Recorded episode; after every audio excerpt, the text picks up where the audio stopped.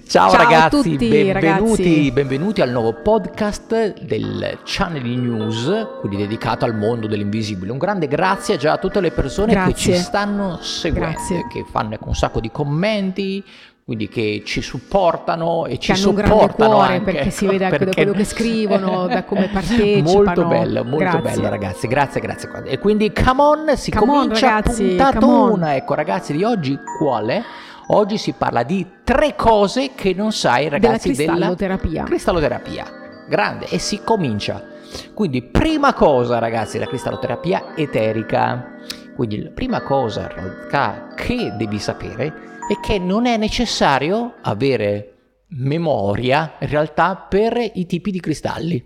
Quindi ecco, spesso mh, quando ecco, si parla ecco, di cristalloterapia, ah, ok, è un elenco da memorizzare, un, un elenco ecco, di nomi, di minerali, di riconoscerli e di in qualche modo andare a no, prendersi da una tabella e, a- e capire il significato. In realtà no, nel senso per me la cristalloterapia eterica è qualcos'altro, cioè il passare la capacità di trasformarti, di entrare nell'ascolto del cristallo, senza sapere che tipo di cristallo è. Questo ecco è il vero canale. Quando parlo di cristalloterapia eterica, questa è la strategia giusta ed è il modo giusto, è quello poi che, che insegno, perché sono ecco, un po' da tanti anni ormai, insegna, che, esatto. che è un po' il mio. È, è il mio focus ecco, di, di vita e quindi ecco, ti posso dire che quindi la prima cosa che devi sapere è che ogni cristallo ha un suo modo di parlare e quindi non è possibile in realtà andare a in qualche modo stilare un elenco di proprietà, ma sei tu che devi impar- iniziare a imparare la lingua di loro. E questo ecco, è un po' la prima verità che ti posso dare, quindi sulla cristalloterapia eterica. Esatto, una volta che comprendi che ogni cristallo va conosciuto, quindi va, eh, diciamo, bisogna avere un approccio un po' più sensibile, quindi un approccio più aperto e non schematico, imparerai che ogni cristallo ha un suo punto forte, cioè lavorerà con te in un certo modo e quindi mm, fa un lavoro, in effetti. Con te, cioè a tutti gli effetti fa un lavoro, ok?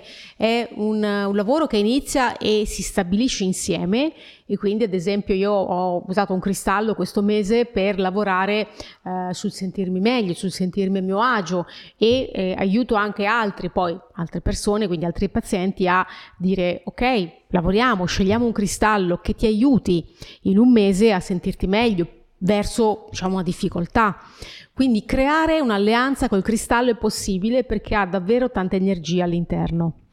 Poi ecco, la seconda cosa che sicuramente non sai ecco, della cristalloterapia eterica è sicuramente quella che ogni cristallo può essere utilizzato. Cioè non esistono cristalli brutti. Non esiste un cristallo brutto. Quindi perché spesso ecco, un- uno tendenzialmente dice no, prendiamo quello bello visivamente. Ecco, per esempio quello che ho sul tavolo, che non so se si vedrà ecco, nel, nel podcast, potrebbe a qualcuno essere di dire ok, ma è brutto, perché l'hai messo lì? In realtà ricordatevi di non guardare le cose dalla copertina. Questo ecco, è in linea generale un po' un consiglio che posso dare ecco, di vita, quindi la copertina, no? il vestito esterno.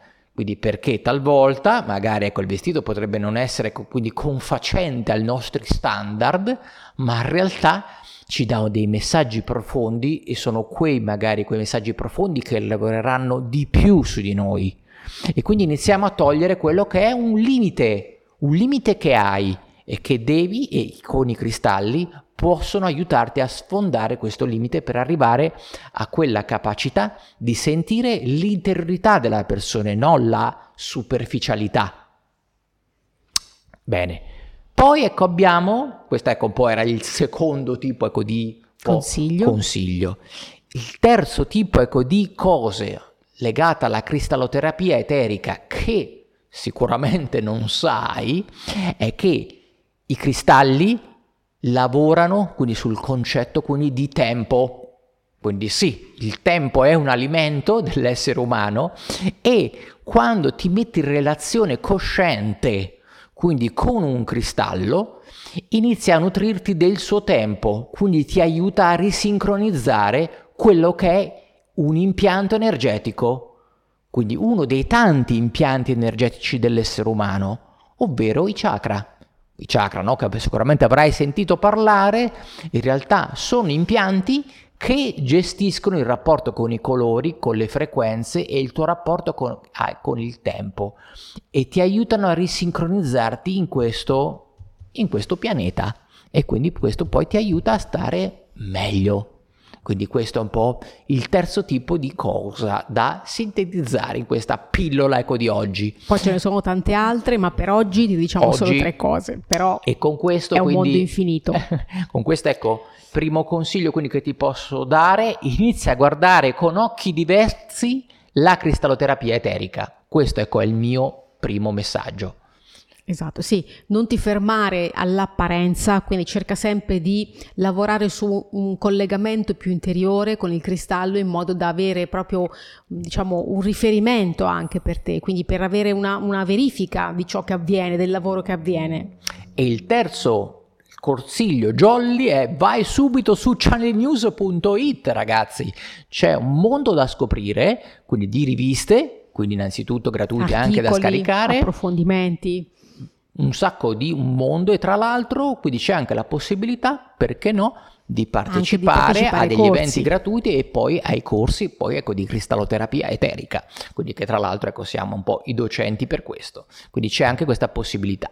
E con questo ragazzi un salutone da Corrado. Ciao a tutti da Yara di channelnews.it. Ciao! Ciao! Benvenuto su Channeling News il primo podcast italiano dedicato ai messaggi del mondo invisibile per la crescita dell'anima, con Corrado Marchetti e Iara Centanni.